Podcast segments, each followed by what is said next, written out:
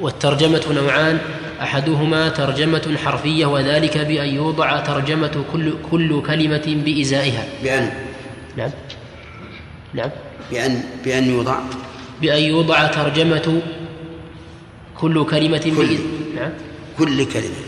بأن يوضع ترجمة كل كلمة بإزائها. الثاني ترجمة معنوية أو تفسيرية. وذلك بأن يعبر عن معنى الكلام بلغة أخرى من غير مراعاة المفردات والترتيب. مثال ذلك قوله تعالى إنا جعلناه قرآنا عربيا لعلكم تعقلون فالترجمة الحرفية أن يترجم, أن يترجم كلمات هذه الآية كلمة كلمة فيترجم إنا ثم جعلناه ثم قرآنا ثم عربيا وهكذا. والترجمة المعنوية أن يترجم معنى أن يترجم معنى الآية كلها بقطع النظر عن معنى كل كلمة وترتيبها وهي قريبة من معنى التفسير الإجمالي. إذن الترجمة تنقسم إلى قسمين حرفية ومعنوية. الحرفية أن تذكر ترجمة كل حرف بإزائه فيقال مثل جاء أي كذا. جاء آه شرافة عبر عن جاء باللغة الإنجليزية. جيم؟ جاء أي كيم. طيب. مح... لا محمد لا ما تغير الظاهر. آه آه العلم نافع. من يعرف لغة غير عربية؟ ها؟ الطيب يلا عبد القادر ها؟ تركية أعطني إياها العلم نافع أي نعم. إيه. إيه. Fayda, fayda. فائدة العلم قريب من اللغة العربية سبحان الله نعم اي نعم نافع بمعنى فائدة أي نعم. طيب. على كل حال الترجمة الحرفية أن تكتب كلمة بعدها معناها في اللغة الأخرى. هذه ترجمة حرفية يراعى فيها الترتيب. الترجمة المعنوية أن تفهم المعنى ثم تعبر عنه باللغة الثانية. بقطع النظر عن مراعاة الترتيب أو شرح كل كلمة وحدها. أفهمتم؟ طيب. الآن بعد أن عرفنا الفرق بين الترجمتين ما حكم ترجمة القرآن؟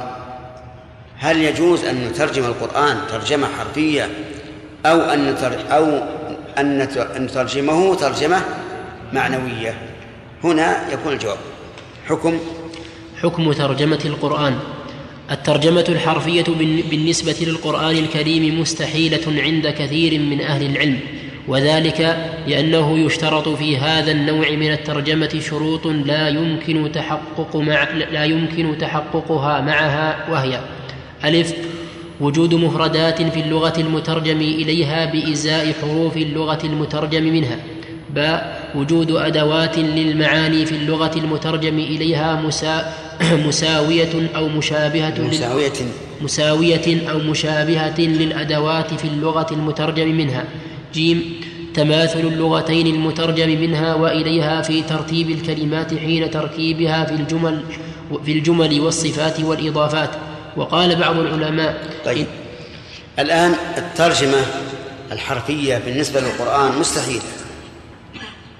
لماذا؟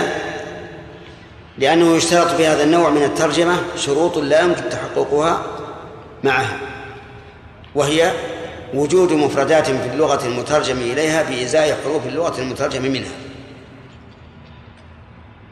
وهذا قد يتعذر لأنه يوجد في بعض اللغات حروف ساقطة. فالحروف في اللغة العربية كم؟ ثمانية وعشرون ومنها الضاد. الضاد لا توجد في اللغات الأخرى. الضاد لا توجد في اللغات الأخرى. ولهذا يروى عن النبي صلى الله عليه وعلى آله وسلم أنه قال أنا أفصح من نطق بالضاد. وهذا الحديث ليس بصحيح لكن قصدي أن الذين ينطقون بالضاد هم العرب. وإذا كان كذلك فكيف يمكن الترجمة الحرفية؟ وهي, وهي في بعض اللغات غير موجودة. الثاني وجود أدوات المعاني في اللغة المترجم إليها أدوات للمعاني في اللغة المترجم إليها مساوية أو مشابهة للأدوات في اللغة المترجم منها. وهذه أيضا قد تكون متعذرة. أدوات المعاني ما هي؟ مثل أداة الاستفهام أداة النفي أداة التوكيد وما أشبه ذلك. هذه أدوات معاني. هل هذه الأدوات توجد في اللغة الأخرى مساوية أو مشابهة لما في اللغة العربية؟ قد يقال نعم وقد يقال لا. ما توجد. وإذا كان كذلك فكيف يمكن فكيف تمكن الترجمة الحرفية؟ وهي أن تكون الكلمة إلى جانب الكلمة الأخرى. ثالثا تماثل اللغتين المترجم منها وإليها في ترتيب الكلمات. وهذا أيضا لا يمكن حين تركيبها في الجمل والصفات والإضافات. الآن المعروف في اللغة العربية أن الخبر متأخر عن إيش؟ عن المبتدأ. وفي اللغات الأخرى مقدم المضاف والمضاف إليه. في اللغة العربية المقدم المضاف. وفي غيرها المضاف إليه. ولهذا يقولون جاز خانة. يعني خانة جاز. لكن يقدمون. كذلك في في الجمل تختلف. الحركات الآن حركات اللغة العربية صفة في الحرف. وفي غير العربية حرف مستقل. الله أكبر.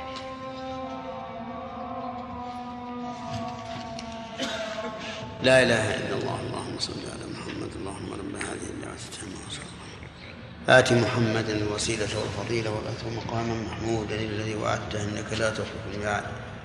يحيى. أحسن الله عليك قلنا في هذا الكتاب مقدمة التفسير ترتيب الكلمات. توقيفية للصحيح. أي في القرآن. في القرآن نعم. نعم. فعلى هذا مثلا إذا قدم المصلي كلمة على كلمة. هل تبطل صلاته؟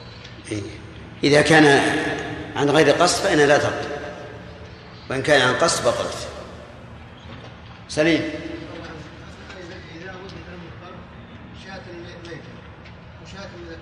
لغير وجه الله لغير لغير وجه الله يعني على غير السلم ولا شيء ولا الاعتقاد باطل نعم؟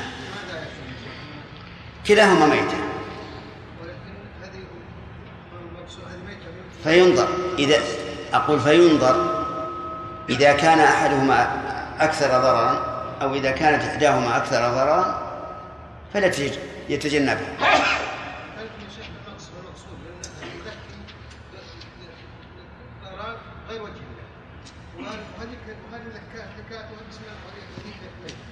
شيخ المقصود المقصد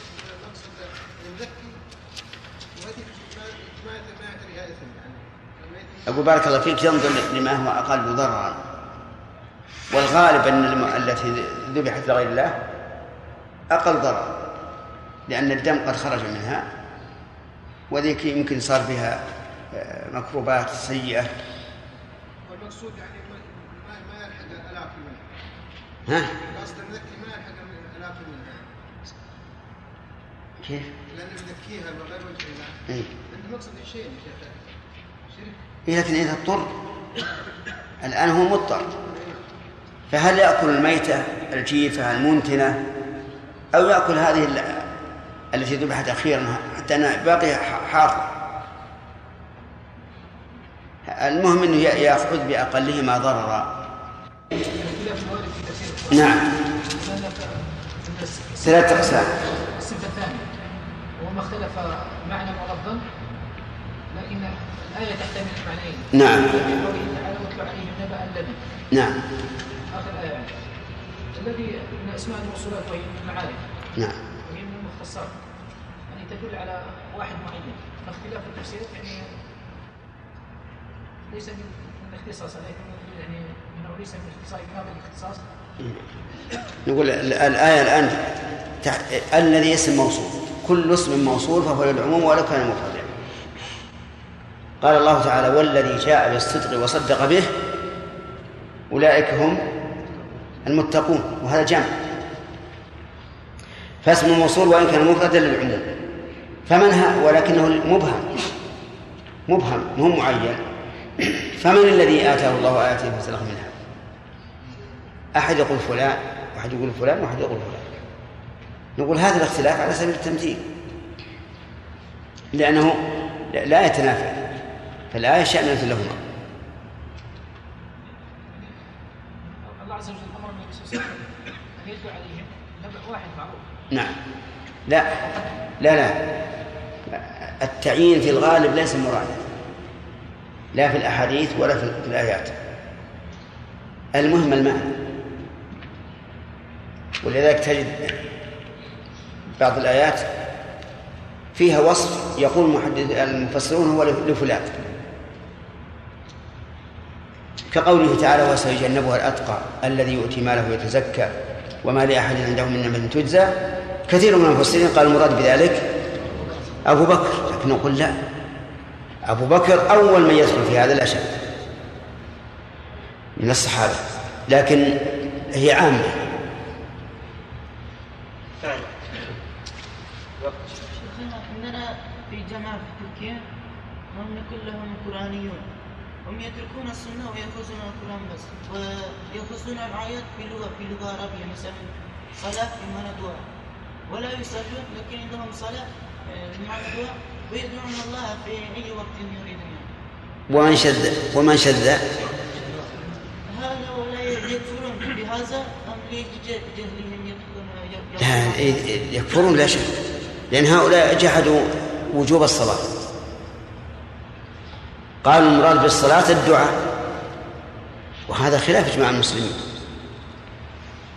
كل المسلمون يرون أن قوله تعالى أقيموا الصلاة حافظوا على الصلوات والصلاة الوسطى المراد بالصلوات الخمس يعني يقولون في ثم كونهم قرآنيون ما ما يصدقون بذلك.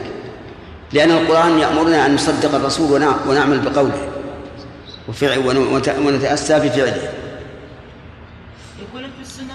مواضيع كثيرة ما نستطيع أن نميز بين هذا وهذا. بل يتركون على طول حينئذ نادوا على أنفسهم بالجهل. وإذا كانوا جاهلين يتعلمون. المهم أن هذا من من من, من سبل الشيطان والعياذ بالله. انتهى الوقت الآن. نصوص التفسير. بارك الله. وقال بعض العلماء إن الترجمة الحرفية يمكن تحققها في بعض آية أو نحوها ولكنها وإن أمكن تحققها في نحو ذلك محرمة لأنه لا يمكن أن تؤدي المعنى بكماله ولا أن تؤثر في النفوس تأثير القرآن العربي المبين ولا ضرورة ولا ضرورة ولا ضرورة تدعو إليها للاستغناء عنها بالترجمة المعنوية. نعم. إذن الترجمة الحرفية محرمة. هذا إذا قلنا بإمكانها لكن على القول الأول الذي عليه الجمهور يقولون إنه إيش؟ لا يمكن لا تمكن الترجمة الحرفية وذكرنا الت- التعليلات. لكن من العلماء من يقول يمكن الترجمة الحرفية نعم. في بعض آية أو نحوها. ولكن نقول هي محرمة ولو أمكن. جملة معترضة. ما نزيد كما في بعض الأيام. يقول يقول إنه لا يمكن لأنه يحرم تحرم الترجمة الحرفية. لماذا؟ لعلل. أولا لأنها لا يمكن أن تؤدي المعنى بكماله. وهذا صحيح. لا من جهة التقديم والتأخير ولا من جهة حروف المعاني والتوكيد ولا من جهة الإضافات والتقديم والتأخير ولا أن تؤثر في النفوس كتأثير تأثير القرآن العربي المبين. صحيح. هذه العلة الثانية والقرآن إنما نزل واعظا للقلوب. يا أيها الناس قد جاءتكم موعظة من ربكم وشفاء. إيش؟ لما في الصدور. ولأنه لا ضرورة تدعو إليها. لماذا؟ للاستغناء عنها بالترجمة المعنوية. فلأجل هذه العلم الثلاث صارت الترجمة الحرفية إن أمكنت صارت حراما. نعم. وعلى هذا فالترجمة الحرفية إن أمكنت حسا في بعض الكلمات فهي ممنوعة شرعا. اللهم إلا أن يترجم كلمة خاصة بلغة من يخاطبه ليفهمها من غير أن يترجم التركيب كله فلا بأس. صحيح. يعني مثلا لو كلمة آه، يعني غريبة ترجمها لإنسان كلمة واحدة فقط دون مراعاة التركيب فهذا ضرورة ولا بأس به. كما لو كانت كلمة عربية تخاطب بها إنسانا عربيا لكن لا يعرف معناها. تقول معناها كذا وكذا. نعم. وأما الترجمة المعنوية للقران فهي جائزة في الأصل لأنه لا محذور فيها وقد تجب حين تكون وسيلة إلى إبلاغ القرآن إلى إبلاغ القرآن والإسلام لغير الناطق لغير الناطقين باللغة العربية لأن إبلاغ ذلك واجب وما لا يتم الواجب إلا به فهو واجب. إذا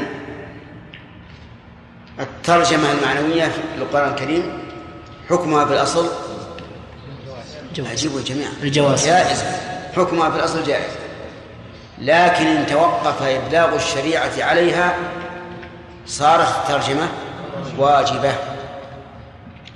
لأن إبلاغ القرآن واجب. وما لا يتم الواجب إلا به فهو واجب. وبناء على ذلك نقول ترجمة الخطبة يوم الجمعة؟ واجبة. لأن غير الناطقين باللغة العربية لا يدرون ماذا يقول. أبدا.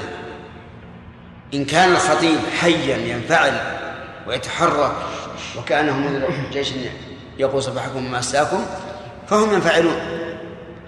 بناء على أنه أي الخطيب انفعل. وإذا كان يقرأ هكذا هدا فإنهم لن, لن يستفيدوا إطلاقا. واضح يا جماعة؟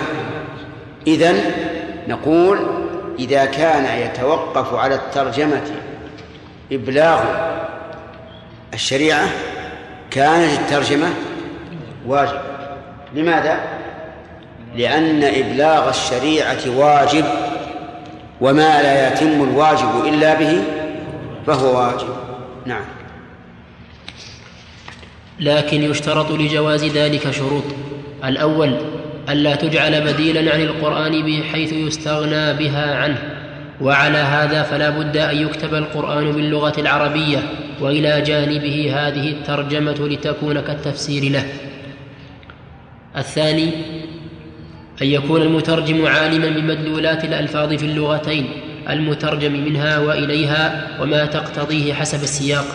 الثالث أن يكون عالما بمعاني الألفاظ الشرعية في القرآن. ولا تقبل الترجمة للقرآن الكريم إلا من مأمون عليها بحيث يكون مسلما مستقيما في دينه. الترجمة المعنوية تجوز بهذه الشروط. ثلاثة الشرط الأول ألا تجعل بدينا عن القرآن. بحيث يكتب القرآن كله بالترجمة المعنوية ولا يقرأ القرآن. فإن هذا لا يجوز. لا بد من قراءة القرآن وعلى هذا فأفضل فأفضل سبيل في ذلك أن نجعل القرآن باللغة العربية في صفحة والترجمة في صفحة أو في نصف صفحة والترجمة في نصف صفحة. حتى لا يفقد القرآن الكريم من المصحف ثانيا أن يكون المترجم عالما بمدلولات الألفاظ في اللغتين المترجم منها وإليها. وما وما تقتضيه. أي الألفاظ حسب السياق. وهذا أمر لا بد منه. أن يكون عالما بمدلولات الألفاظ في لغته وبمدلولات الألفاظ في لغة القرآن. حتى يتمكن من التعبير عن هذه بهذه. وأما إذا كان ليس ليس قويا فلا يترجم ولا يؤمن الثالث أن يكون عالما بمعاني الألفاظ الشرعية في القرآن. نعم عالم بمعاني الألفاظ الشرعية في القرآن. يعلم معنى الصلاة الزكاة الصيام الحج الغيبة وهكذا. فإن لم يكن عالما بذلك فإنه لا يجوز لأنه ربما يفسرها بمقتضى اللغة العربية دون الحقيقة الشرعية. كمن فسر قوله تعالى هن لباس لكم وأنتم لباس لهن قال هن بنطلون. نعم. يصلح هذا؟ ما يصلح هذا. لكن على كل حال لابد من أن يكون عالما بمعاني الألفاظ في اللغتين. المترجم منها والمترجم إليها. هناك شرط رابع لا بد منه وهو أن يكون موثوقا. لكن هذا لا يعود إلى الترجمة. ولذلك قلنا ولا تقبل الترجمة للقرآن الكريم إلا من مأمون عليها. فالشروط الثلاثة الأولى لحكم الترجمة إذا أراد الإنسان أن يترجمها أن يترجم القرآن. لكن هل نقبل الترجمة من كل من ترجم القرآن وقال إن ترجمته لا. لا بد أن يكون مأمونا أي ذا عقيدة سليمة. نأمن منه أن يحرف القرآن على على عقيدته. فإن لم يكن مأمونا فإنه لا يجوز أن نعتمد على ترجمته. وإني أذكر لكم قصة وقعت علي. نعم. لتأخذوا منها عبرة. كنا نحدث الناس في المطار في أيام الحج. في مسجد المطار. ونتكلم باللغة العربية وجاءني رجل شيخ محترم في هندامه وشكله. وقال أنا أترجم لك وكان أكثر الذين عندنا نيجيريين. قال أنا أترجم لك. فأعجبني شكله من دامه وأنه يعني رجل شيخ. جزاك الله خير. بدأ يترجم لي وكان الصوت يخرج من المنار في أثناء الترجمة وأنا أترجم وهذا يلاحقني أنا أنا أقرأ وهذا يلاحقني دخل علينا رجل. قال هذا الذي يترجم لك تراه ضد كلامك. إذا قلت هذا توحيد قال هذا شرك. نعم؟ وإذا قلت هذا واجب قال هذا حرام. المشكلة خلى ترجمنا. سبحان الله العظيم. نروح من الحية لحية ثانية.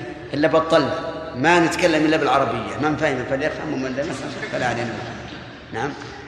حقيقة. مشكل الائتمان والثقة لا بد منها. لا بد منها. والعلم بمجالات الألفاظ لا بد منه. لو أن إنسان يريد أن يترجم لك أن يترجم لك في العقيدة وهو لا يعرف عنده علم غزير في الفقه لكن ما يعرف العقيدة علم العقيدة هل هو مأمون؟ ليس بمأمون وإن كان حسن النية. لأنه ما يعرف. في العقيدة ألفاظ واصطلاحات لا توجد في الفقه وكذلك بالعكس. فالمسألة خطيرة. ولهذا تجد أحيانا التفسير المترجم في القرآن يعني يشرف عليه عدة من العلماء. وإذا تداوله الناس وجدوا أخطاء. أخطاء مهمة. كل هذا ناتج عن إما عدم الثقة عدم الأمانة وإما عدم المعرفة. انتهى الوقت. باقي سبع نعم. لا إذا كان في في العقيدة ما ما نترك. ما يخالف. إذا يترجم الصلاة يترجم الزكاة الأخلاق الآداب. أما أن يترجم العقيدة ثم ينقل المسلم هذا النصراني إلى إسلام محرف ما يصير. لكن يقول لا بأس. في الصلاة وفي الزكاة وفي الصيام لا مانع. نعم.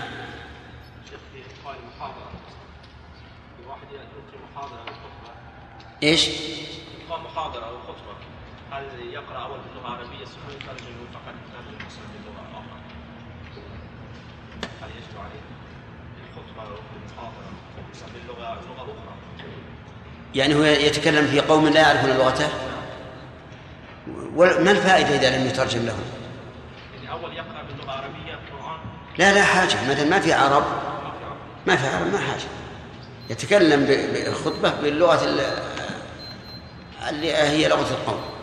لكن إذا جاءت الآيات قرأها بالعربية.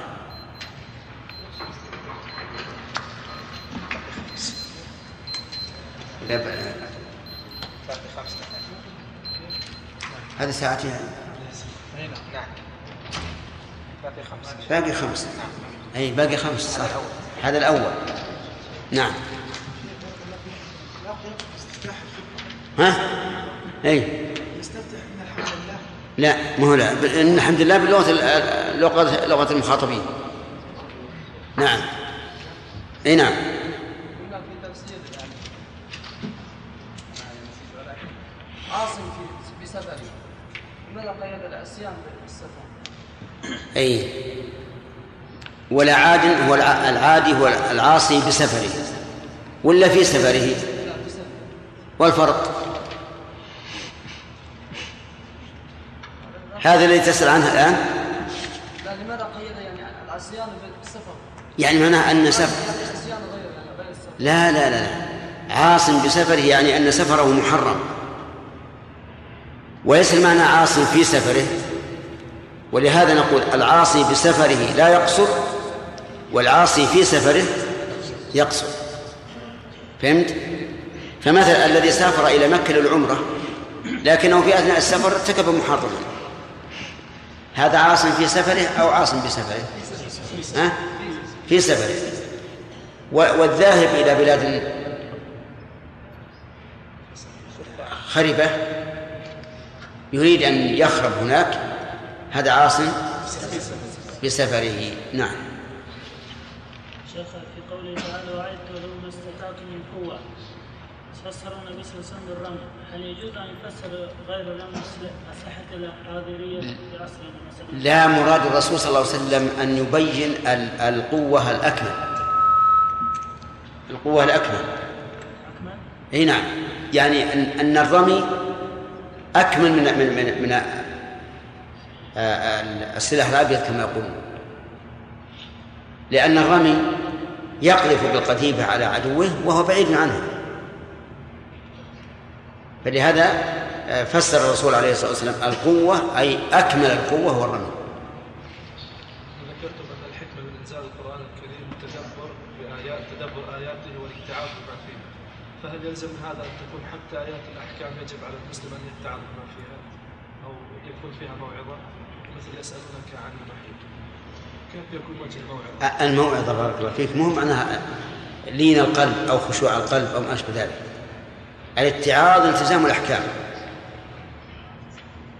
ولهذا قال إن الله يأمركم أن تؤدوا الأمانة إلى أهلها. وإذا حكمتم بين الناس أن تحكموا بالعدل إن الله نعم ما يعظكم به. فجعل هذه موعظة. فالتزام الأحكام اتعاظ لا شك. يعني ليس الموعظة يقصد بها ما يرقق القلب فقط لا. نعم يا أيوب.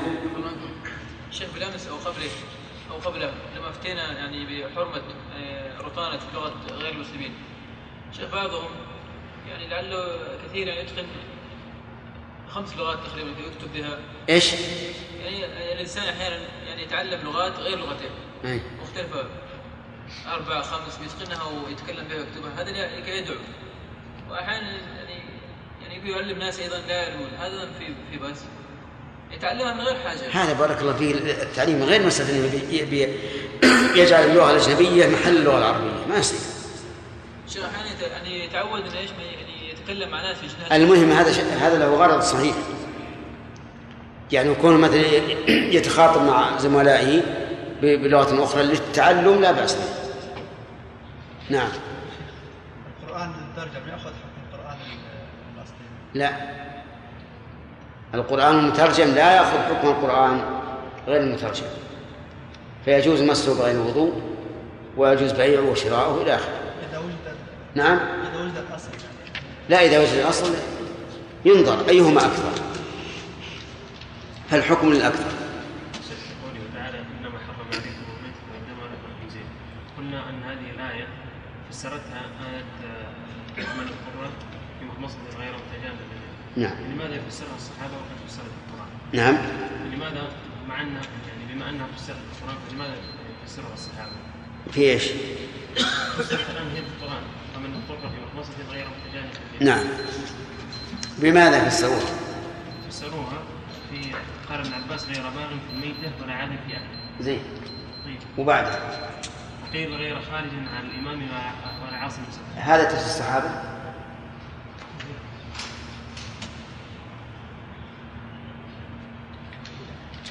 نعم قيل ما هو من الصحابة. ولهذا لم يرد عن الصحابة إلا تفسيرها بالمعنى الأول. نعم؟ ها؟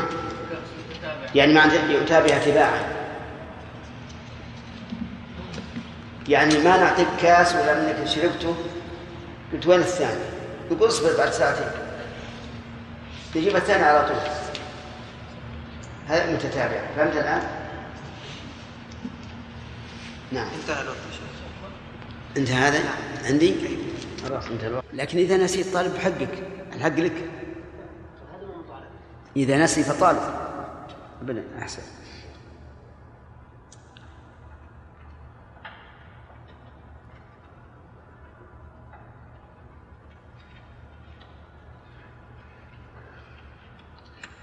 بسم الله الرحمن الرحيم الحمد لله رب العالمين صلى الله وسلم على عبده ورسوله نبينا محمد وعلى اله وصحبه اجمعين قال شيخنا حفظه الله تعالى في كتابه اصول في التفسير المشتهرون بالتفسير من الصحابه بسم الله الرحمن الرحيم. قبل أن نبدأ بالدرس الليلة آه، نسأل ما معنى الترجمة؟ الترجمة هي نقل الكلام إلى نعم. نقل الكلام من لغة إلى لغة. نعم. التعبير عن معنى الكلام إلى لغة أخرى. وهو أحسن من نقل طيب. ترجمة القرآن حكمها. أي نعم. حكمها تفصيل يجوز.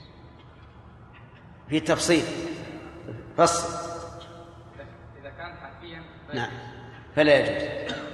أحسنت إذا كان معنى إجماليا يجوز يعني إذا كان إذا كان حرفيا لا يجوز. لماذا؟ علل. لأنه أولا فيه شروط. يعني قد يعني لا لا يمكن وجودها. تحتاج إلى أن أن يوجد يعني لغة أخرى تطابق العرب- العربية نفس ال- نفس الحروف والكلمات وأشياء لا يمكن.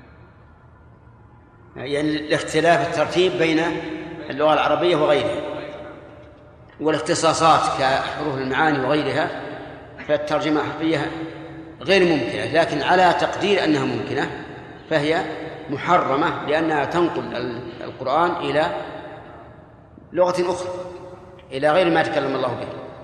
طيب هل يشمل ذلك إذا أردنا أن نترجم كلمة واحدة لمن لا يفهمها؟ نعم. كما لو كما لو فسر إنسان كلمة في القرآن بغير من بالعربية لمن لا يفهم هذه الكلمة إذا ترجمة كلمة واحدة لا تدخل في هذا الموضوع لأنها تشبه التفسير كأنه بين له معنى هذه الكلمة. المعنوية حامل. ما حكمه؟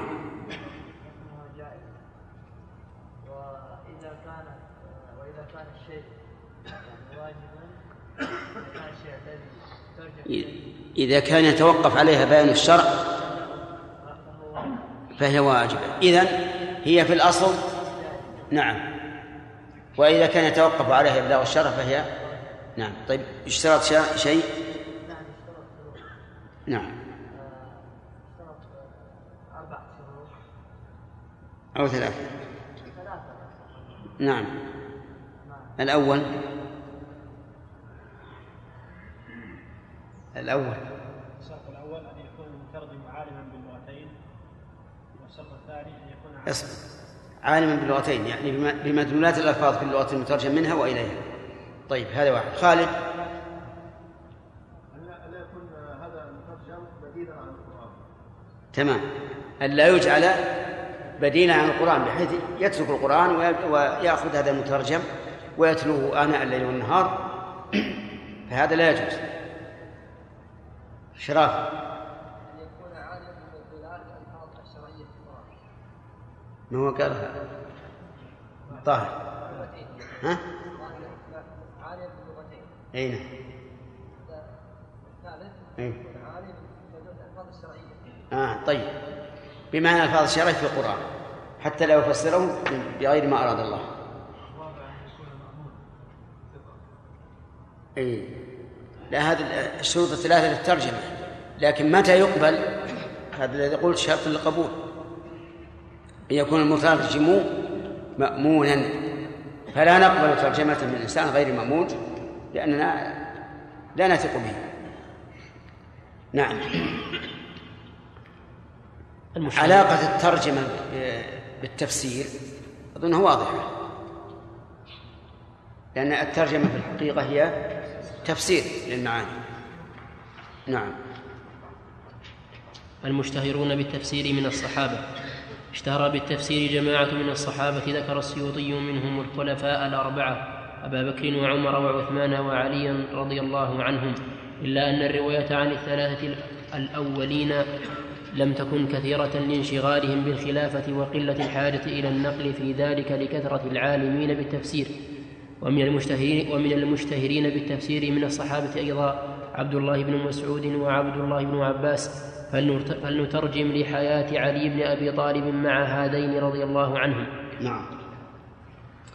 آه، الصحابة رضي الله عنهم لا شك أنهم أعلم الناس بتفسير كلام الله لكن اشتهر منهم أناس كالخلفاء الأربعة أبو بكر وعمر وعثمان وعلي.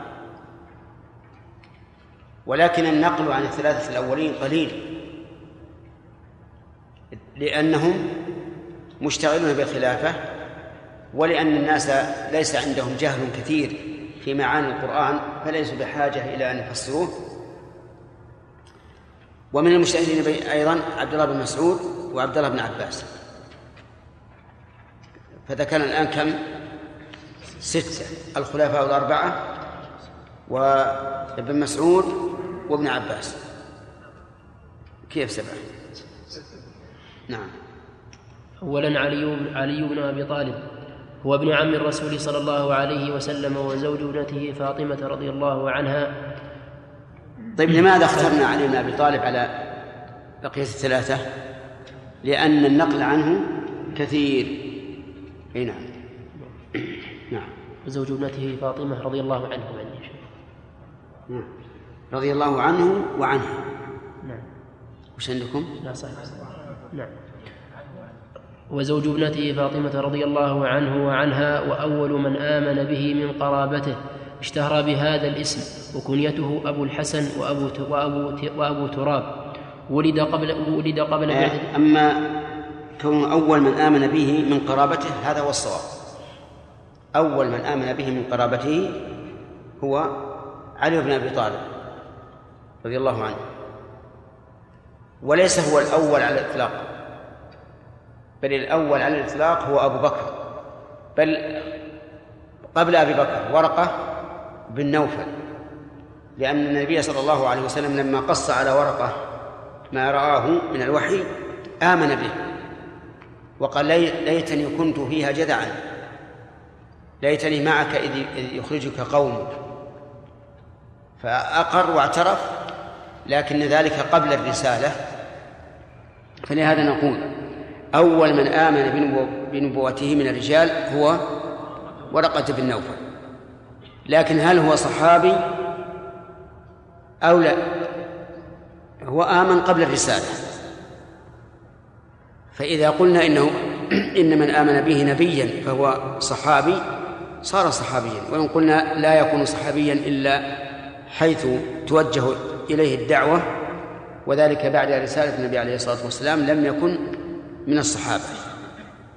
لكن أول من آمن به من الرجال بعد الرسالة هو أبو بكر. كما أقر بذلك علي بن أبي طالب رضي الله عنه. أما من قرابة الرسول فأول من آمن به علي بن أبي طالب.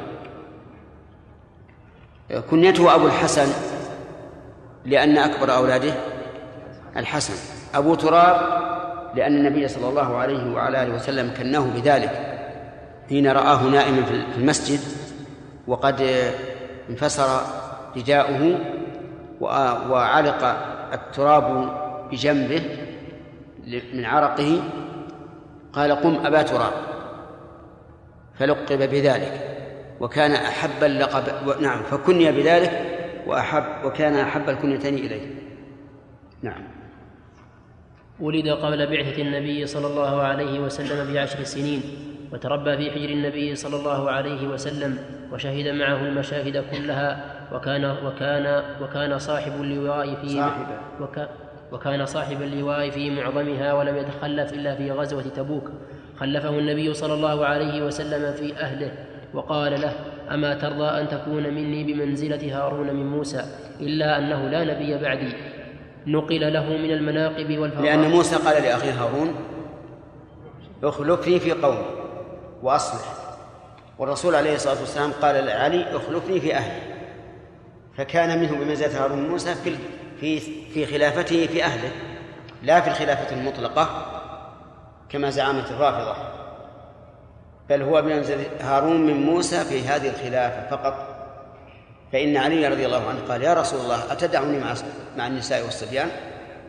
فقال أما ترضى أن تكون مني بمنزلة هارون من موسى.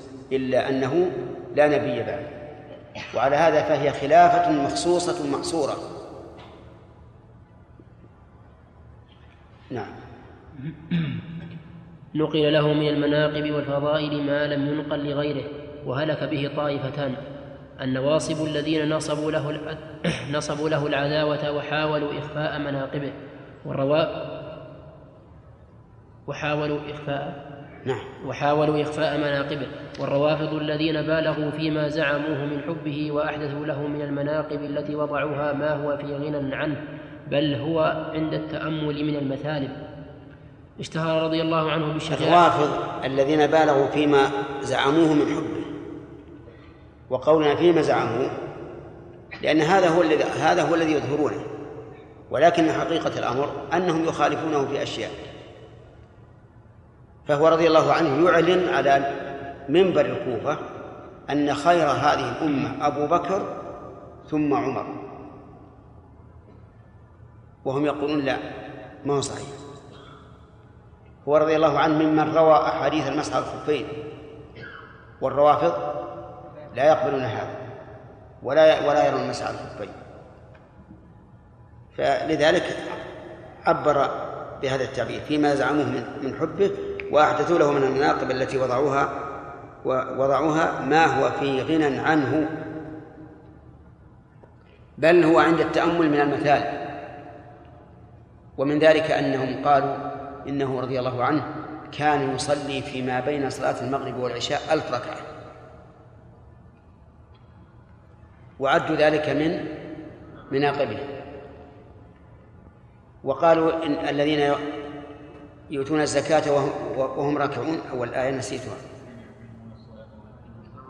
الذين يقيمون الصلاة ويؤتون الزكاة وهم راكعون. قالوا إن هذا علي بن أبي طالب. والحقيقة أن هذا من المثال. كونه يصلي فيما بين المغرب والعشاء ألف ركعة. كيف تكون القراءة؟ كيف الركوع؟ كيف السجود؟ كيف القيام؟ كيف القعود؟ نعم. ولا أشد من النقل. حركة مروحة السيارة يعني شيء عجيب. قال لهم شيخ الإسلام في, في, في رده عليه في المنهاج قال إذا قلتم هذا فهذا من أكبر مثالب وإذا كان الرسول قال للأعرابي إنك لم تصلي هذا أيضا لم يصلي. فلا تقبل صلاته. كذلك أيضا كونه يؤدي الزكاة وهو راكع. هل هذا منقبة أو مثلبة؟ مثلبة الزكاة تؤدى في غير وقت الصلاة. في غير حال الصلاة لأنها لا تفوت.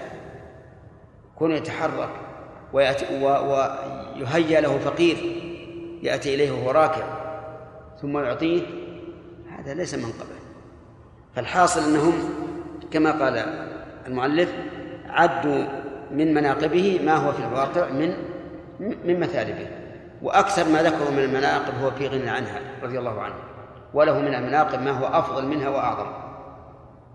نعم. اشتهر رضي الله عنه بالشجاعة والذكاء مع العلم والزكاء حتى كان أمير المؤمنين عمر بن الخطاب رضي الله عنه يتعوذ من معضلة ليس لها أبو حسن ومن أمثلة النحويين قض...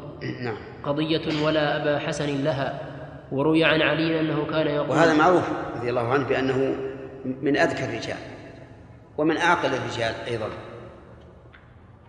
وكان أمير المؤمنين عمر بن الخطاب رضي الله عنه يعظمه ويجله ويتعوذ من معضلة ليس لها أبو حسن.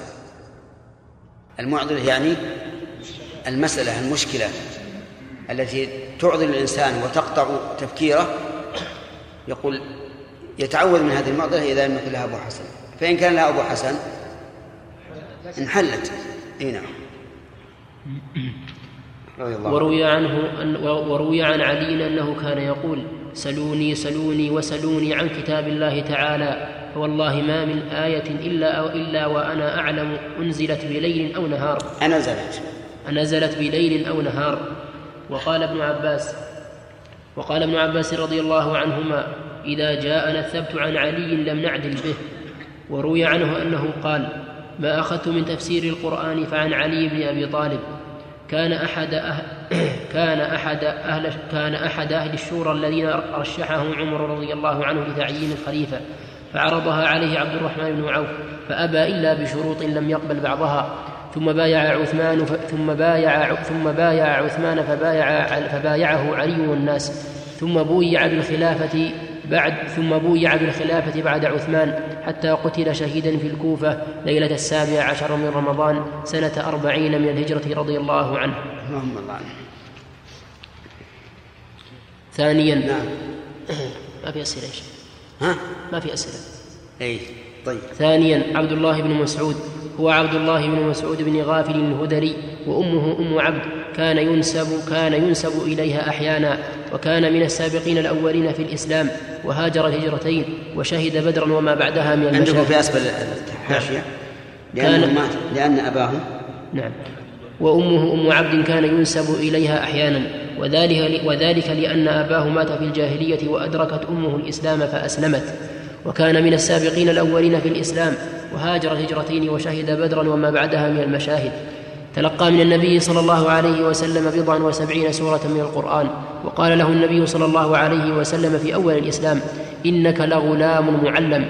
وقال من أحب أن يقرأ القرآن غضا كما أنزل فليقرأه على قراءة على قراءة ابن أم عبد وفي صحيح البخاري أن ابن مسعود رضي الله عنه قال لقد علم أصحاب رسول الله صلى الله عليه وسلم أني من أعلمهم أني من أعلمهم بكتاب الله. وقال والله الذي لا إله غيره ما أنزلت سورة من كتاب الله إلا وأنا أعلم أين نزلت ولا أنزلت آية من كتاب الله إلا وأنا أعلم في من, في من أنزلت. ولو أعلم أحدا أعلم, بك أعلم مني بكتاب الله تبلغه الإبل لركبت إليه. وكان هذا الكلام لا شك أن عبد الله بن مسعود رضي الله عنه لا يريد أن يزكي نفسه به لأنه أطهر من ذلك. لكنه أراد أن يحث الناس على تلقي التفسير عنه. لأن الناس إذا علموا أنه بهذا بهذه المنزلة من العلم أكبوا عليه وأخذوا منه. وهذا يقع لغير لمن هو دون ابن مسعود رضي الله عنه. آه، انظر مثلا إلى ابن مالك في ألفيته يقول إيش؟ يقول تقرب الأقصى بلفظ موجز وتبسط البذل بوعد منجز وتقتضي رضا بغير سخط فائقة ألفية ابن المعطي. هذا ثنى على مؤلف. لكن هل قصده الفخر على ابن المعطي؟ أو أن يزكي نفسه؟ لا. الذي نعلم من حاله أنه لا يريد هذا وإنما يريد بذلك أن يقبل الناس على هذا على هذا النظم ويأخذوا به. والله سبحانه وتعالى أعلم بالنيات. وكم من كلمة أو فعل صار صدر من إنسانين بينهما كما بين السماء والأرض نعم. وكان من وكان ممن خدم النبي صلى الله خدم. النبي صلى الله عليه وسلم فكان صاحب نعليه وطهوره ووساده حتى قال أبو موسى الأشعري قدمت أنا وأخي من اليمن فمكثنا حينا ما نرى إلا أن عبد الله بن مسعود رجل رجل من أهل بيت النبي صلى الله عليه وسلم لما نرى من دخوله ودخول أمه على النبي صلى الله عليه وسلم. ومن أجل ملازمته النبي صلى الله عليه وسلم تأثر به وبهديه حتى قال فيه حذيفة ما أعلم أحدا أقرب هديا وسمتا ودلا بالنبي صلى الله عليه وسلم من ابن أم عبد. نعم هذا صحيح. حتى إن كلامه رضي الله عنه يشبه كلام النبي عليه الصلاة والسلام. واقرأ ما رواه مسلم في كتاب الصلاة من سره أن يلقى الله غدا مسلما فليحافظ على هذه هؤلاء الصلوات حيث ينادى بهن إلى آخر الأثر. إذا قرأته تقول هذا من كلام النبي صلى الله عليه وسلم لأنه خالط النبي صلى الله عليه وسلم كثيرا وكما قال أبو موسى الأشعري رضي الله عنه إنه بقي زمانا يظن أن أن ابن مسعود من آل بيت الرسول. نعم. بعثه عمر بن الخطاب إلى الكوفة ليعلمه. كيف؟ ما؟ ما أعرف أحدا. قال ما أعلم. ما أعرف أحدا. ما أعرف. ما أعلم. عندي ما أعرف أحدا.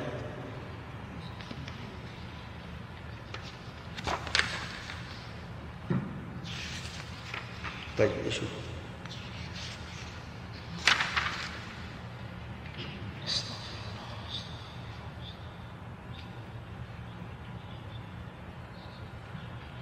ما أعرف أحدا ما أعرف أحدا.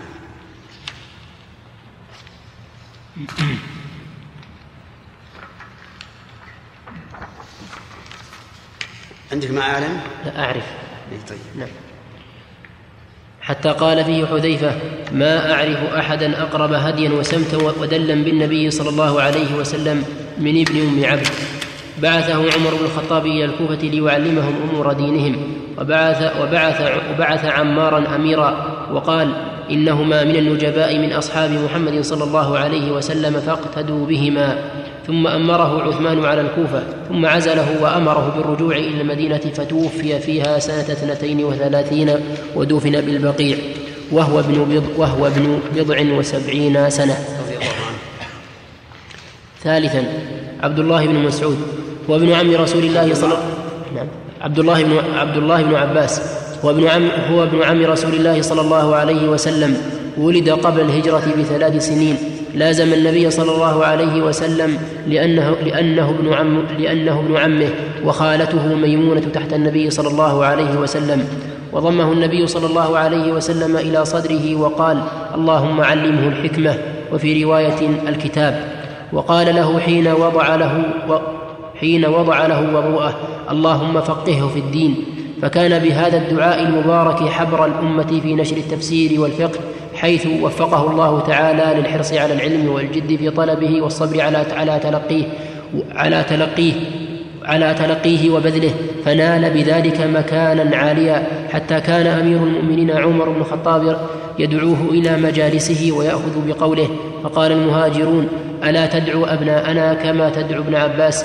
فقال لهم ذاكم ذاكم فتى الكهول له لسان سؤول وقلب عقول. ثم دعاهم ذات يوم فأدخله معهم ليريهم منه ما رآه.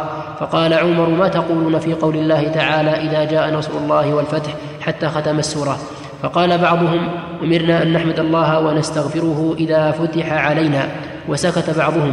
فقال عمر لابن عباس أكذلك تقول؟ قال لا. قال فم قال فما تقول؟ قال هو أجل رسول الله صلى الله عليه وسلم. اعلمه الله له إذا جاء نصر الله والفتح فتح مكة. فذلك علامة أجلك. فسبح بحمد ربك واستغفره إنه كان توابا. قال عمر ما أعلم منها إلا ما تعلم. وقال ابن مسعود رضي الله عنه لنعم ترجمان القرآن ابن لنعم ترجمان القرآن ابن عباس. لو أدرك لو أدرك أسناننا لو أدرك أسناننا ما عاشره منا أحد أي ما كان نظيرا له. هذا مع أن ابن مس... مع أن ابن عباس عاش بعده ستا وثلاثين سنة فما ظنك بما اكتسب بعده من العلم. وق... صحيح هذا كلام ابن مسعود رضي الله عنه. قبل أن يموت ابن عباس بكم؟ بأكثر من 36 سنة. فما ظنك بما اكتسب بعده من العلم في تفسير القرآن وغيره؟ هو كثير لا شك. نعم. وقال ابن عمر وقال ابن عمر وقال ابن عمر لسائل لسائل سأله عن آية انطلق إلى ابن عباس فاسأله فإنه أعلم من بقي بما أنزل على محمد صلى الله عليه وسلم. وقال عطاء ما رأيت قطا. قط أكرم. غلط ما رأيت قطا ما مبني على الضم.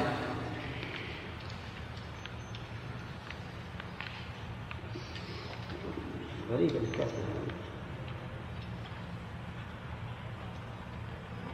وقال عطاء ما رأيت قط أكرم من مجلس ابن, ابن عباس. فقه ما رأيت أكرم من مجلس ابن عباس فقها وأعظم خشية. إن أصحاب الفقه عنده وأصحاب إن أصحاب الفقه عنده وأصحاب القرآن عنده وأصحاب الشعر عنده. يصدرهم كلهم من واد واسع. يصدرهم كلهم من واد واسع. وقال أبو وائل خطبنا ابن عباس وهو على الموسم. أي, أي وال على موسم الحج من عثمان رضي الله عنه. فافتتح سورة النور فجعل يقرأ ويفسر. فجعلت أقول ما رأيت ولا سمعت كلام رجل, رجل مثله ولو سمعته فارس والروم والترك لأس والترك لأسلمت والله عثمان على موسم الحج سنة خمس خطب مرة الناس خطبهم من صلاة العصر إلى الغروب واستمر حتى حان وقت العشاء. فقام رجل فقال الصلاة ابن عباس فقال أتعلم السن أتعلمني السنة؟ لقد جمع النبي صلى الله عليه وسلم بين الظهر والعصر وبين المغرب والعشاء في المدينة من غير خوف ولا مطر. وهذا يدل على قدرته وقوته لا سيما إذا كان العصر في أيام الصيف. سيكون طويلا. ومع ذلك استمر رضي الله عنه. الله المستعان نعم. والله عثمان على موسم الحج سنة خمس وثلاثين والله علي على البصرة فلما قتل مضى إلى الحجاز فأقام في مكة ثم خرج منها إلى الطائف فمات فيها سنة ثمانية وستين. سنة. سنة عندي ثمانية. نعم. هذا كتاب. سنة سنة ثمانية, ثمانية وستين عن إحدى وسبعين سنة. المشتهرون بالتفسير من التابعين. اشتهر بالتفسير من التابعين كثيرون فمنهم ألف أهل مكة وهم أتباع ابن عباس كمجاهد وعكرمة وعطاء بن وعطاء بن أبي وعطاء بن أبي رباح. باء أهل المدينة وهم أتباع أبي بن كعب كزيد بن أسلم وأبي العالية ومحمد بن كعب القرظي جيم أهل الكوفة وهم أتباع وهم أتباع ابن مسعود. كقتادة وعلقمة والشعبي. فلنترجم لحياة اثنين من هؤلاء. مجاهد وقتادة. أولا مجاهد. هو مجاهد بن جبر المكي مولى السائب بن أبي السائب المخزومي. ولد سنة إحدى وعشرين من الهجرة وأخذ تفسير القرآن وأخذ تفسير القرآن عن, عن ابن عباس رضي الله عنهما. روى ابن إسحاق روى ابن إسحاق عنه أنه قال عرضت المصحف على ابن, عب على ابن عباس ثلاث عرضات من فاتحته إلى خاتمته أوقفه عند كل آية وأسأله عنها.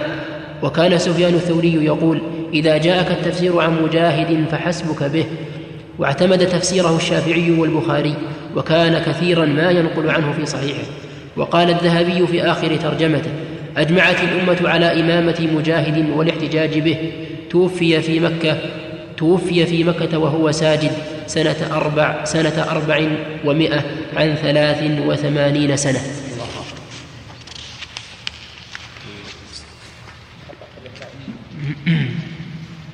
ثانيا قتادة. هو قتادة بن, ابن, ابن دعامة السدوسي البصري ولد أكمة أي أعمى سنة إحدى وستين وجد في طلب العلم وكان له, وكان, وكان له حافظة قوية حتى قال عن نفسه ما قلت لمحدث قط أعد لي وما سمعت أذناي شيئا قط إلا وعاه قلبي. نسأل الله يجعلكم مثله أما أنتم ما شاء الله لا مصري على قدرة الله. أما على حالكم نعم. يعني لو حصل أن ردد الكلام عشر مرات كان هو مطلوب. نعم؟ اي مسجل؟ صحيح. خلف بعض الشيء. الله أكبر. سبحان الله. وذكره الإمام أحمد فأطنب في ذكره فجعل ينشر من علمه وفقهه ومعرفته بالاختلاف والتفسير ووصفه بالحفظ والفقه وقال قلما تجد من يتقدمه أما المثل فلعل. وقال هو أحفظ هو أحفظ أهل نعم. قلما يتقدمه يعني من يكون أعظم منه. أما المثل فلعل ما جزم انه يوجد له مثيل. نعم. وقال هو أحفظ أهل البصرة لم يسمع شيئا إلا حفظه. توفي في واسط سنة سنة سبع عشرة سنة سبع عشرة ومائة عن ست وخمسين سنة. صغير. رحمه هو رمي بالتدليس في الواقع لكنهم يقولون إن روايته بلفظ عن عن أنس بن مالك إنها متصلة ولهذا يروي عنه البخاري ومسلم بهذا الصيغة أي بالعنعنة عن أنس نعم مئة يا شيخ ها؟ خطأ في الإملاء مئة ها؟ مئة مئة إيش؟ خطأ في إملائها ها؟ الهمزة على نبرة قبل التاء مئة صح. لا. الإملاء مئة سبع عشر ومئة. أقول الإملاء يعني في الإملاء. على على على شكل فئة. هذا الصواب. لا لا. الخطأ القاعدة الأخيرة أن مئة على وزن فئة ومئتين فيها ألف. القرآن محكم ومتشابه. يتنوع القرآن الكريم باعتبار الإحكام والتشابه إلى ثلاثة أنواع.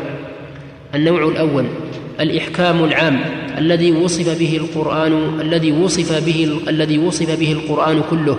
مثل قوله تعالى كتاب أحكمت آياته ثم فصلت من لدن حكيم خبير. وقوله ألف لام را تلك آيات الكتاب الحكيم وقوله وإنه في أم الكتاب لدينا لعلي حكيم. ومعنى هذا الإحكام الإتقان والجودة في ألفاظه ومعانيه فهو في غاية الفصاحة والبلاغة. أخباره كلها صدق أخباره كلها صدق نافعة ليس فيها كذب ولا تناقض ولا لغو ولا لغو لا خير فيه.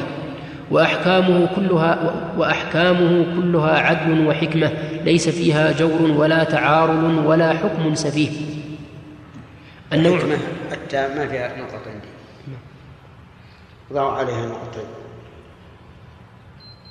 أي تاء تاء ها؟ تاء إيش؟ تاء إيش؟ أحكامه كلها عدل وحكمة ما فيها تاء النوع الثاني التشابه العام الذي وصف به القرآن كله مثل قوله مثل قوله تعالى الله نزل أحسن الحديث كتابا متشابها مثانية تقشعر منه جلود الذين يخشون ربهم ثم تلين ثم تلين جلودهم وقلوبهم إلى ذكر الله. ومعنى هذا التشابه أن القرآن, أن القرآن كله أن القرآن كله يشبه بعضه بعضا في الكمال والجودة والغايات الحميدة ولو كان من عند غير الله لوجدوا فيه اختلافا كثيرا. النوع الثالث الإحكام الخاص ببعضه والتشابه الخاص ببعضه. مثل قوله تعالى هو الذي أنزل عليك الكتاب هو الذي أنزل عليك الكتاب منه آيات محكمات هن أم الكتاب وأخر متشابهات. فأما الذين في قلوبهم زيغ فيتبعون ما تشابه منه فيتبعون ما تشابه منه ابتغاء الفتنة وابتغاء تأويله وما يعلم تأويله إلا الله. والراسخون في العلم يقولون آمنا به كل من عند ربنا وما يذكر إلا أولو الألباب. ومعنى هذا الإحكام أن يكون معنى أن يكون معنى الآية واضحا جليا لا خفاء فيه. مثل قوله مثل قوله تعالى يا أيها الناس إنا خلقناكم من ذكر وأنثى وجعلناكم شعوبا وقبائل لتعارفوا. وقوله يا أيها الناس اعبدوا ربكم الذي خلقكم والذين من قبلكم لعلكم تتقون. وقوله أحل الله البيع. وقوله حرمت عليكم الميتة والدم ولحم الخنزير وما أهل لغير الله به. وأمثال ذلك كثيرة. وأمثال. وأمثال ذلك كثيرة. ومعنى هذا التشابه أن يكون معنى الآية مشتبها خفيا بحيث يتوهم بحيث يتوهم منه يتوهم. بحيث يتوهم منه الواهم ما لا يليق بالله تعالى أو كتابه أو رسوله ويفهم منه العالم الراسخ في العلم خلاف ذلك. مثاله بسم الله الرحمن الرحيم. هذا الإحكام والتشابه في القرآن. هذا على ثلاثة أنواع. إحكام عام وتشابه عام وإحكام خاص وتشابه خاص. كله وصف به القرآن. قال الله تعالى في الوصف العام ألف لام راء تلك آيات الكتاب الحكيم. وقال تعالى كتاب فصلت آياته كتاب أحكمت آياته ثم فصلت من لدن حكيم خبير. وقال تعالى وإنه في أم الكتاب لدينا لعلي حكيم. فأنت ترى أن القرآن كله وصف بالحكمة وأنه حكيم. وحكيم بمعنى محكم وبمعنى حاكم لأن القرآن أداة الحكم. ومعنى هذا الإحكام أن القرآن آه نعم. ومعنى هذا القرآن ومعنى هذا الإحكام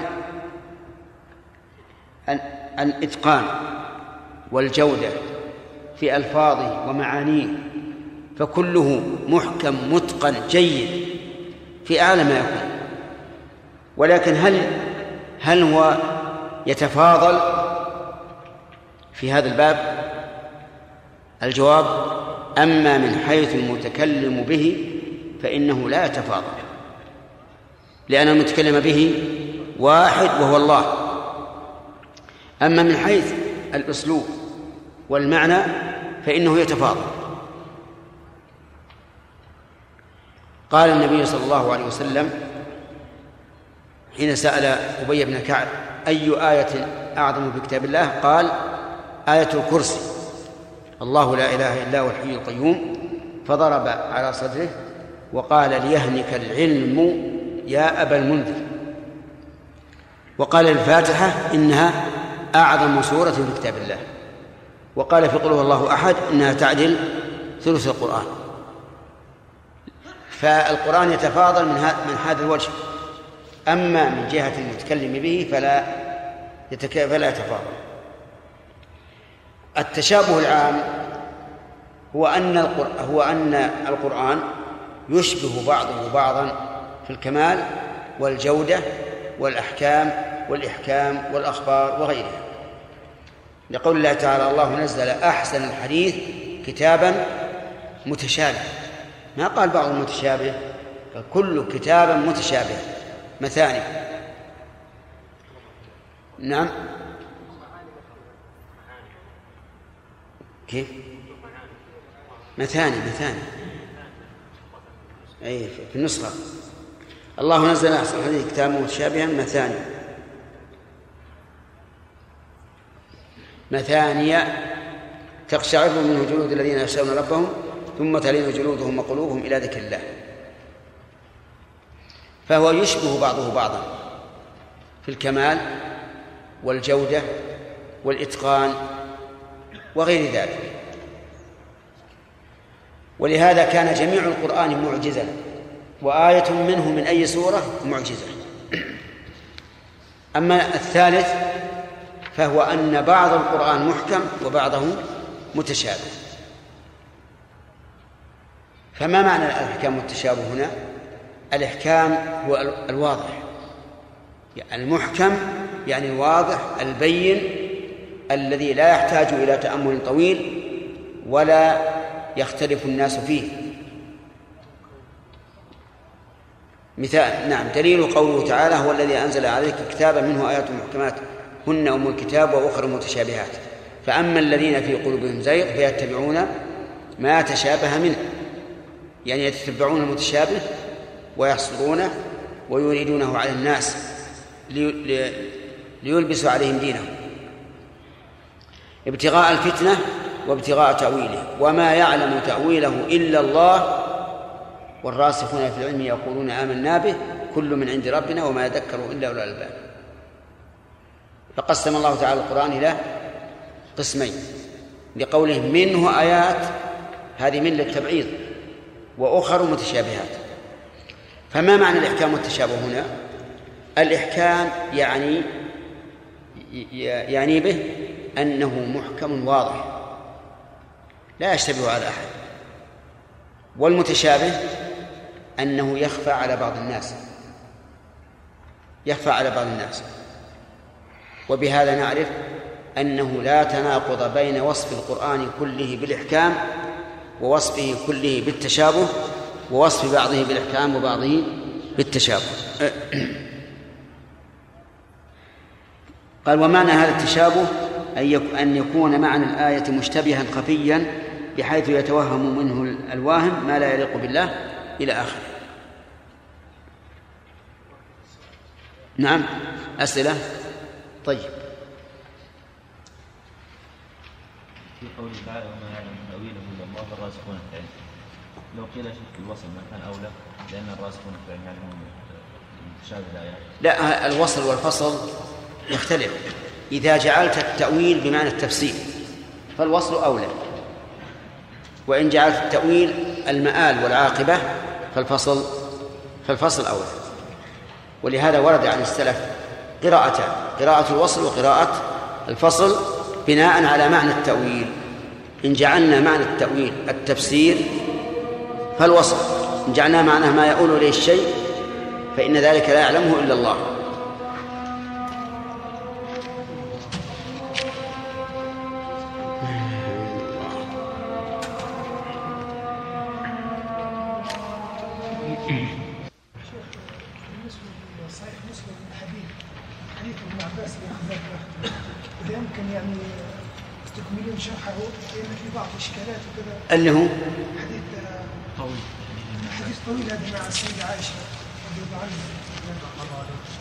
نعم.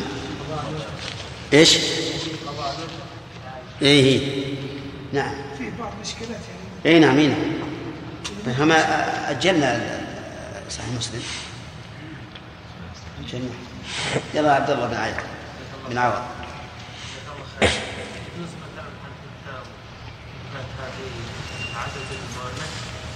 يعني ثمانية سنة إيش؟ مثلا يجوز إثبات التأنيث وحذفها في إثبات التاء وحذفها في العدد المؤنث. نقول مثلا يعني ثمانية سنة أو ثمانية وستين. ثمان سنة إن قلت س... أي سنة ثمان ابن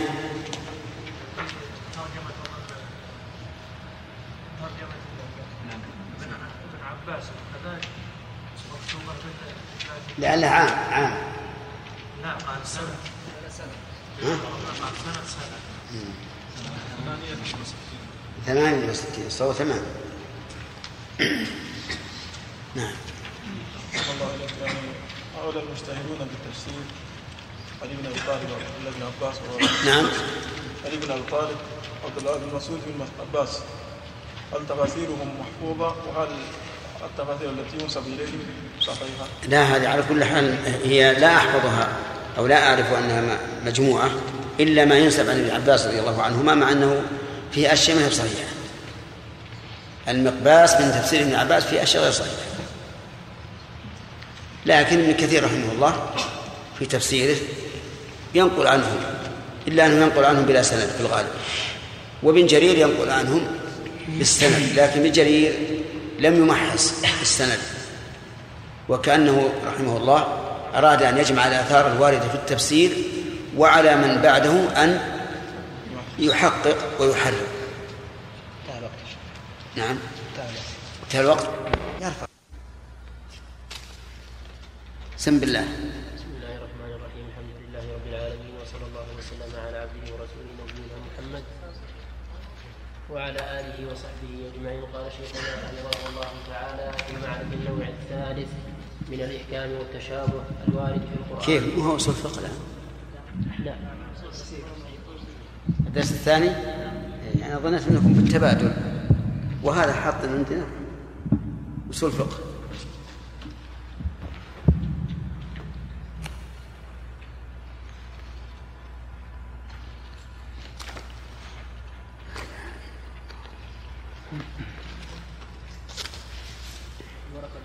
نعم. الأسفل. ما حطينا هنا. أي نعم. هذا أصول في التفسير. بسم الله الرحمن الرحيم. الحمد لله رب العالمين. صلى الله وسلم على عبده ورسوله نبينا محمد وعلى آله وصحبه أجمعين. قال شيخنا حفظه الله تعالى في كتابه أصول في التفسير في معرض ذكر النوع الثالث من الأحكام والتشابه الوارد في القرآن. قال ومعنى هذا التشابه أن يكون معنى الآية أن يكون معنى الآية مشتبها خفيا بحيث يتوهم منه الواهم ما لا يليق بالله تعالى أو كتابه أو رسوله ويفهم منه العالم الراسخ الراسخ في العلم خلاف ذلك. مثاله فيما يتعلق بالله تعالى. بسم الله الرحمن الرحيم. سبق لنا أن القرآن وصف بأنه كله محكم وأنه كله متشابه وأن منه محكما ومتشابها. فأما العام الإحكام العام فهو الإتقان والجودة وعدم الكذب في أخباره أو الجور في أحكامه أو التناقض. وأما التشابه العام فهو أن بعض القرآن يشبه بعضا في الكمال والجودة والبلاغة وغير ذلك من من مكملات الكلام. وأما التشابه الخاص ببعضه والإحكام الخاص ببعضه فالإحكام معناه الوضوح بحيث يعرفه كل أحد ولا يخفى على أحد. والتشابه هو الذي يشتبه على بعض الناس ولا يعرفه إلا الراسخون في العلم. ونحن الآن بصدد الكلام على هذا بصدد الكلام على التشابه الإحكام الخاص والتشابه الخاص. وسبق الكلام على الإحكام الخاص وأنه واضح مثل السماء والأرض وما أشبهه. التشابه الخاص هو أن يكون مشتبها على بعض الناس دون بعض. نعم فإن قال قائل ما الحكمة في وجود التشابه الخاص؟ الحكمة في ذلك هو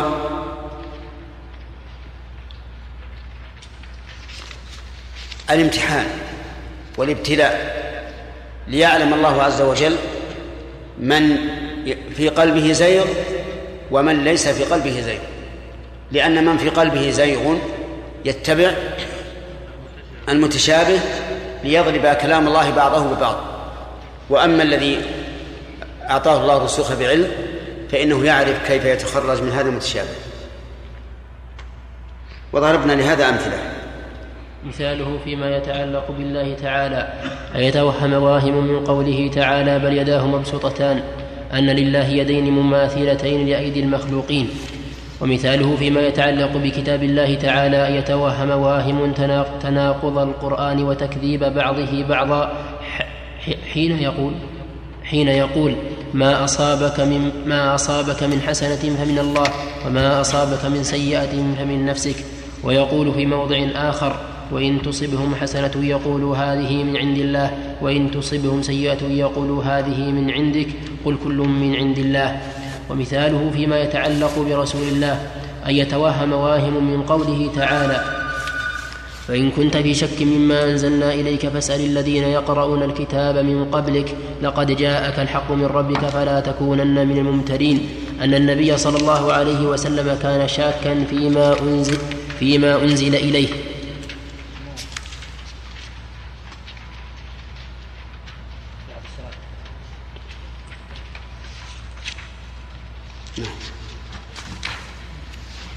طيب هذا هذا تشابه فيما يتعلق بالله وفيما يتعلق بكتاب الله وفيما يتعلق برسول الله صلى الله عليه وسلم. أما الأول فيما يتعلق بالله عز وجل أن يتوهم واهم من قوله تعالى بل يداه مبسوطتان أنهما تشبهان أيدي المخلوقين. وكيف يبني هذا الوهم؟ يقول إن الله خاطبنا في القرآن بما نعلم ونحن لا نعلم يدا إلا مثل أيدي المخلوقين. وهذا يقتضي أن يكون أن تكون يد الله مشابهة لأيدي المخلوقين. مثال فيما يتعلق بكتاب الله يقول ما أصابك من حسنة فمن الله وما أصابك من سيئة فمن نفسك ويقول وإن تصبهم حسنة يقول هذه من عند الله وإن تصبهم سيئة يقول هذه من عندك قل كل من عند الله. ففي الآية الأولى يقول إن, إن إصابة السيئة من نفسك. وفي الثانية يقول إن إصابتهم السيئة من عند الله. وهذا تناقض. كيف يكون مرة؟ كيف تكون إصابة السيئة مرة من عند الله ومرة من عند أنفسهم. فيقول هذا إيش؟ تناقض. وكذلك مثلها مثلها في الآيات. وقد ألف الشيخ الشنقيطي رحمه الله كتابا سماه دفع إيهام الاضطراب في آية الكتاب. أما المثال فيما يتعلق برسول الله فهو قوله فإن كنت في شك مما أنزلنا إليك فاسأل الذين يقرؤون الكتاب من قبلك. إن كنت في شك. فاسأل الذين يقرؤون الكتاب من قبلك لقد جاءك الحق من ربك فلا تكونن من الممترين. وجه التشابه أن ظاهره أن النبي صلى الله عليه وسلم كان شاكا. ولهذا أحاله على الذين يقرؤون الكتاب من قبله ثم قال فلا تكونن من الممترين. نعم. موقف الراسخين في العلم والزائغين من المتشابه. إن موقف الراسخين في العلم من المتشابه وموقف الزائغين منه بينه الله تعالى فقال في الزائغين فأما الذين في قلوبهم زيغ فيتبعون ما تشابه منه ابتغاء الفتنة وابتغاء تأويله. وقال في الراسخين في العلم والراسخون في العلم يقولون آمنا به كل من عند ربنا. فالزائغون يتخذون من هذه الآيات المتشابهات وسيلة للطعن في كتاب الله وفتنة الناس عنه وتأويله لغير ما أراد الله تعالى به فيضلون ويضلون. وأما الراسخون في العلم فيؤمنون بأن ما جاء في كتاب الله تعالى فهو حق وليس فيه اختلاف ولا تناقض لأنه من عند الله ولو كان من عند غير الله لوجدوا فيه اختلافا كثيرا. وما جاء وما جاء مشتبها ردوه إلى المحكم ليكون الجميع محكما. ويقولون في المثال الأول إن لله تعالى يدين حقيقيتين على ما يليق بجلاله وعظمته لا تماثلان أيدي المخلوقين كما أن له ذاتا لا تماثل لا تماثل ذوات المخلوقين لأن الله ت... كما أن كما أن له ذاتا لا تماثل ذوا... ذوات المخلوقين لأن الله تعالى يقول ليس كمثله شيء وهو السميع البصير. ويقولون إذا هذه الآية المشتبه وانقسم الناس فيها إلى ثلاثة أقسام. قسم قالوا هي مماثلة لأيدي المخلوقين. وعلتهم في ذلك إيش؟ أن الله خاطبنا بما نعلم ونحن لا نعلم إلا ما نشاهد. وهؤلاء هم الممثلة. والثاني قالوا إن ظاهر الآية التمثيل ولهذا يجب أن نصرفها عن ظاهرها إلى أمر معنوي. ونقول اليد بمعنى النعمة أو بمعنى القدرة. عرفتم؟ الثالث القسم الثالث من الناس في هذه الآية قالوا نثبت الله تعالى يدين حقيقيتين لا تماثلان أيدي المخلوقين. أما إثبات اليدين فلأن الله أثبتهما لنفسه وهو أعلم بنفسه منا. وأما كونهما لا تماثلان أيدي المخلوقين فلأن الله تعالى قال ليس كمثله شيء وهو السميع البصير. هذا دليل سمعي. دليل عقلي إذا كان لله ذات لا تشبه ذوات المخلوقين فليكن له صفات لا تشبه صفات المخلوقين. لأن الصفات تابعة للذات. وكلنا يعرف أن اليد المضافة إلى الجمل ليست كاليد المضافة إلى الأرنب مثلا. بمجرد ما يقول الإنسان يد أرنب يعرف أنها يد صغيرة تليق بالأرنب. أو يقول يد جمل يعرف أنها يد كبيرة تليق بالجمل. فصفات كل شيء تناسب. فإذا كنت أيها المعطل تثبت أن لله ذاتا لأنه لو أنكر أن يكون لله ذات لكفر لأن هذا جحد مطلق. لكن يقول لله ذات. طيب هل ترى هل تقول إنها تماثل ذوات المخلوقين؟ سيقول لا. اذا أثبت صفات لا لا تماثل صفات المخلوقين لأن الكلام عن الصفات فرع عن الكلام في الذات. وهذا قياس واضح. نعم. ويقولون في المثال ويقولون في المثال الثاني إن الحسنة والسيئة كلتاهما بتقدير الله عز وجل لكن الحسنة سببها التفضل من الله تعالى على عباده أما السيئة فسببها فعل العبد كما قال تعالى وما أصابكم من مصيبة فبما كسبت أيديكم ويعفو عن كثير فإضافة السيئة إلى العبد من إضافة الشيء إلى سببه لا من إضافته إلى مقدره. أما إضافة الحسنة أما إضافة الحسنة والسيئة إلى الله تعالى فمن باب إضافة الشيء إلى مقدره. وبهذا يزول ما وبهذا يزول ما يوهم الاختلاف بين الآيتين لانفكاك الجهة. إذن إضافة السيئة إلى الإنسان إضافة شيء إلى السبب. وإضافتها إلى الله إضافة الشيء إلى مقدره. وبينهما فرق. وإذا انفكت الجهة زال التعارض. لأن التعارض إنما يكون فيما إذا ورد الشيئان على شيء واحد. أما مع انفكاك الجهة فلا تعارض. وأظن هذا واضح يا أخوان. لكن أهل الباطل يتخذون من مثل ذلك وسيلة إلى الطعن في القرآن. نعم. ويقولون في المثال الثالث. فيه أيضا آية أخرى يقول الله تعالى عن المكذبين يومئذ يود الذين كفروا وعصوا الرسول لو تسوى بهم الأرض ولا يكتمون الله حديثا. وفي آية أخرى ثم لم تكن فتنتهم إلا أن قالوا والله ربنا ما كنا مشركين. ففي الآية الأولى نفى أن يكتموا الله وفي الثانية أثبت أنهم يكتمون. فيأتي إنسان يقول ها هذا القرآن يتناقض. القرآن يقول يوم تسود وجوه ويقول ونحشر المجرمين يومئذ زرقا. هذا تناقض.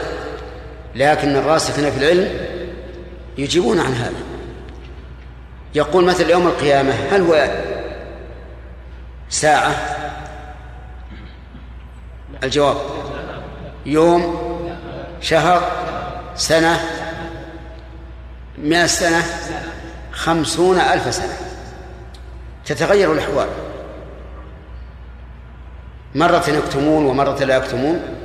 مرة تكون الوجوه سودا ومرة تكون زرقا.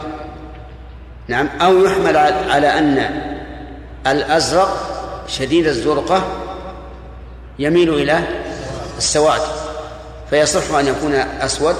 أو أن يوصف بأنه أسود بهذا الاعتبار.